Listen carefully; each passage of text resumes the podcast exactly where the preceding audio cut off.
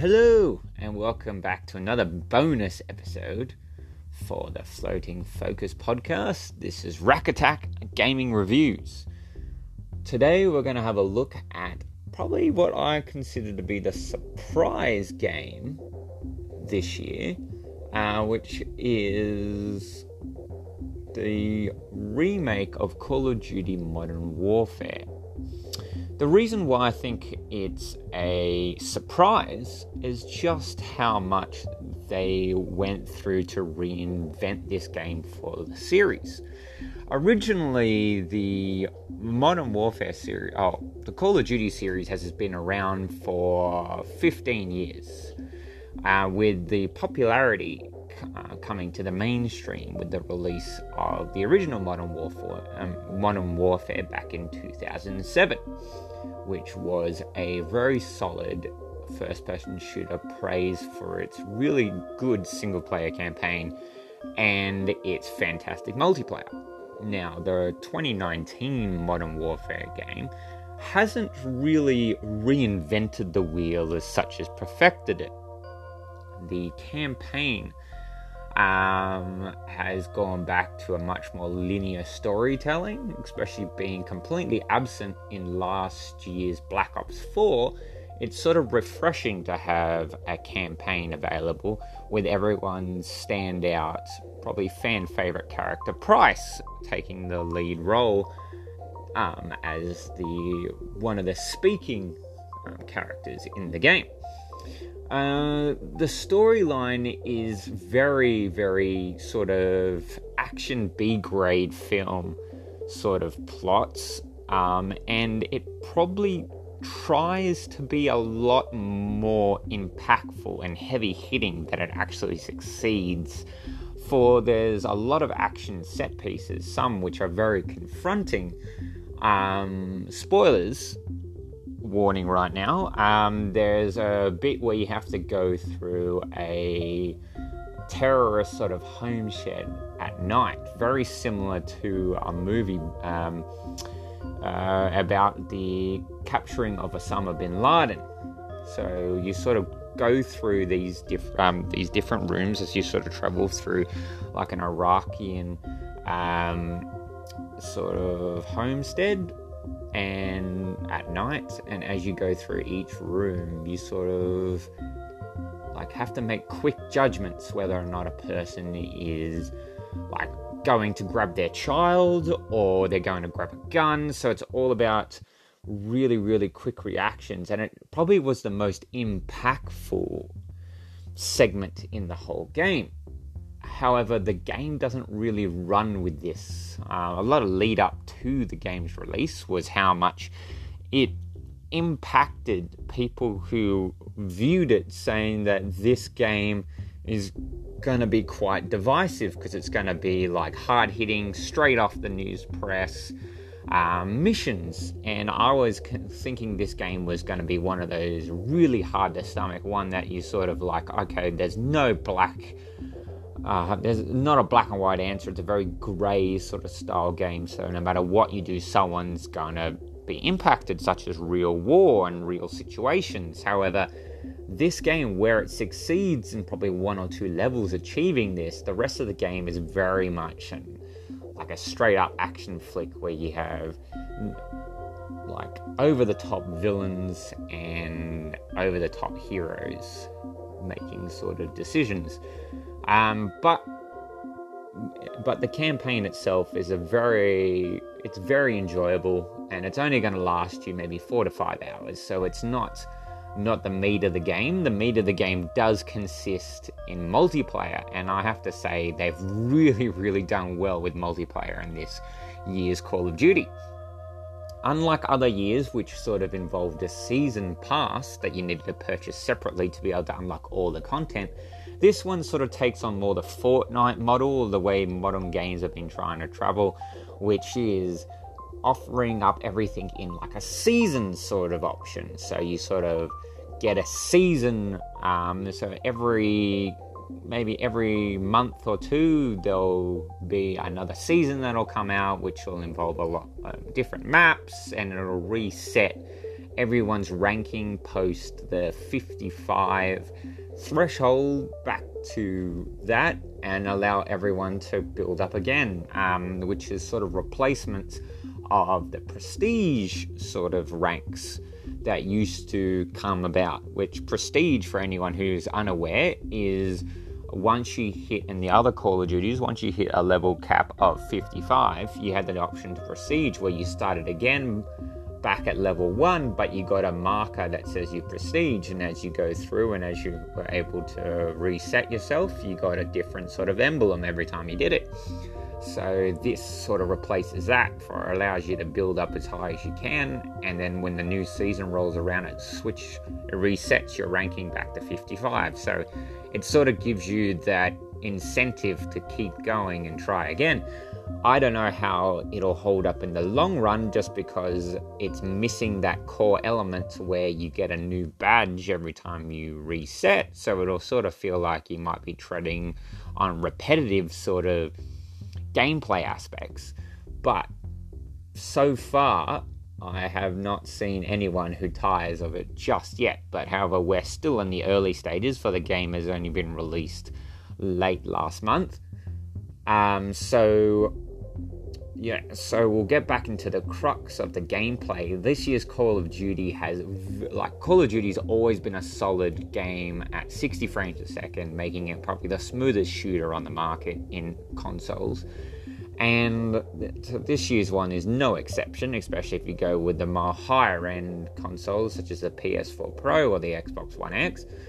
Um, the graphics looks absolutely fantastic, with some of them probably downplaying a bit on the 4K aspect, especially on the Pro, but it is very hard to notice. Um, but they've sort of gone through and made tiny little tweaks here and there to every one of the aspects of the gameplay, like the the sound design should be commended. The sound design of each of the guns is absolutely fantastic. Just the way that it cracks in the air, especially with a sniper rifle or or a pistol, it just like it sounds like you're doing damage. It sounds deadly in your hands. So that especially if you had a chance to crank up the sound, your surround sound, or if you've got yourself a really good pair of wireless headphones, it will sound absolutely amazing. And not to mention the tiny little animations they've added for like reloading and such. It's just the tiniest thing, but like if, for example, you're loading a shotgun, you can sort of like the gun or just the way that the character sort of like cocks the gun and reloads it fast and gives it like a little bit of a gives the reload a little bit of a tug. Sort of, it looks menacing and everything. So I have to commend the animation department for all the little touches they've done, especially in like aspects that probably most people wouldn't even notice. Um, they've also got another game type in the multiplayer, which is much more similar of the Battlefield series, Ground Wars. Um, I haven't had a lot of time to delve into this, but it does hold up with a big scale wars, putting everyone into like their own individual squad to achieve missions and little side objectives. I um, have to admit this gameplay is pretty fun, and it is for anyone who wants to delve into like a long game session. I'm much more of a fan of the um, straight up multiplayer matches, sometimes team deathmatch, or even uh, my favorite mode on this year's Call of Duty, which is Hardpoint. Um, it just makes for a really, really fun time. However, the game multiplayer, especially, does suffer from the fact that you don't have like a ping system, like uh, in relation to like Apex Legends or Battlefield, where you can go like enemy here or go to this objective because let's face it, not a lot of people these days use headphones to communicate on multiplayer anymore. So the playing trying to play a team-based game without solid communication is really really difficult, but you'll still have a really really good time, especially if you have a a team that just seems to work really well together and knows what the objective is because I do notice there are some who play the game who may not understand the aspects of okay, this is a strategy um, game and not just a team deathmatch. So no matter how much kills we get of the opposition, we're not going to win unless we complete the objective. And that hopefully will be fixed with time. I think more people just need to be exposed to the different game modes. And and hopefully that will fix up as the game progresses. Um, another aspect where the game is a little bit weaker at, especially prior to the season one content release, is the maps. Map packs in the game were like the maps, there was probably a few standout maps, but a lot of them were really like, mm, no, I wouldn't say poorly designed, but a little bit average. Um, they're definitely not any sort of standouts uh, like they have been in the past. It sort of seems like they might get a bit repetitive, and a lot of them seem to favor people who are much more like camping and sniping sort of players. So that was a huge frustration when I picked up the game for the first time in the multiplayer section because a lot of the people I sort of was interacting with were campers. So you sort of, I'm a much more run and gun sort of um, player of Call of Duty, and I definitely suffered in the early maps. However, they have since released some of the old classic maps in the season one, which was which by all means I haven't mentioned yet, but it is a free update. Um, and uh, some new design maps as well, which much more favor close quarters combat and a lot more fast paced action. So, sticking to like those sort of playlists, I do find I get a lot of enjoyment out of the game. All right, let's get down to something else that is very interesting, especially for my Australian listeners.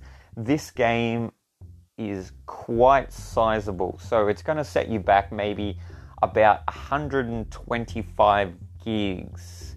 And the uh, strange thing is, because I had the game picked up on a disc instead of on a digital copy, the disc only came with like 15 gigs preloaded on it, and the rest of like almost 115 gigabytes was downloaded off the internet.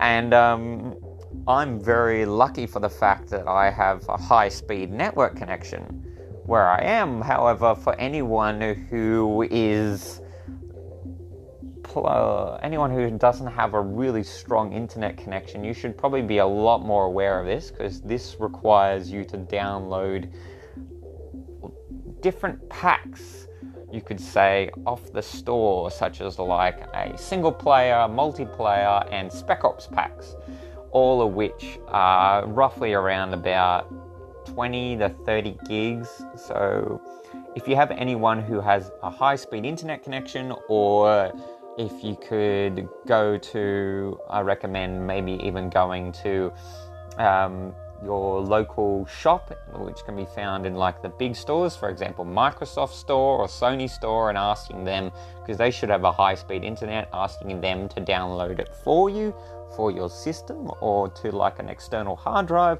so you can just take that and plug it in.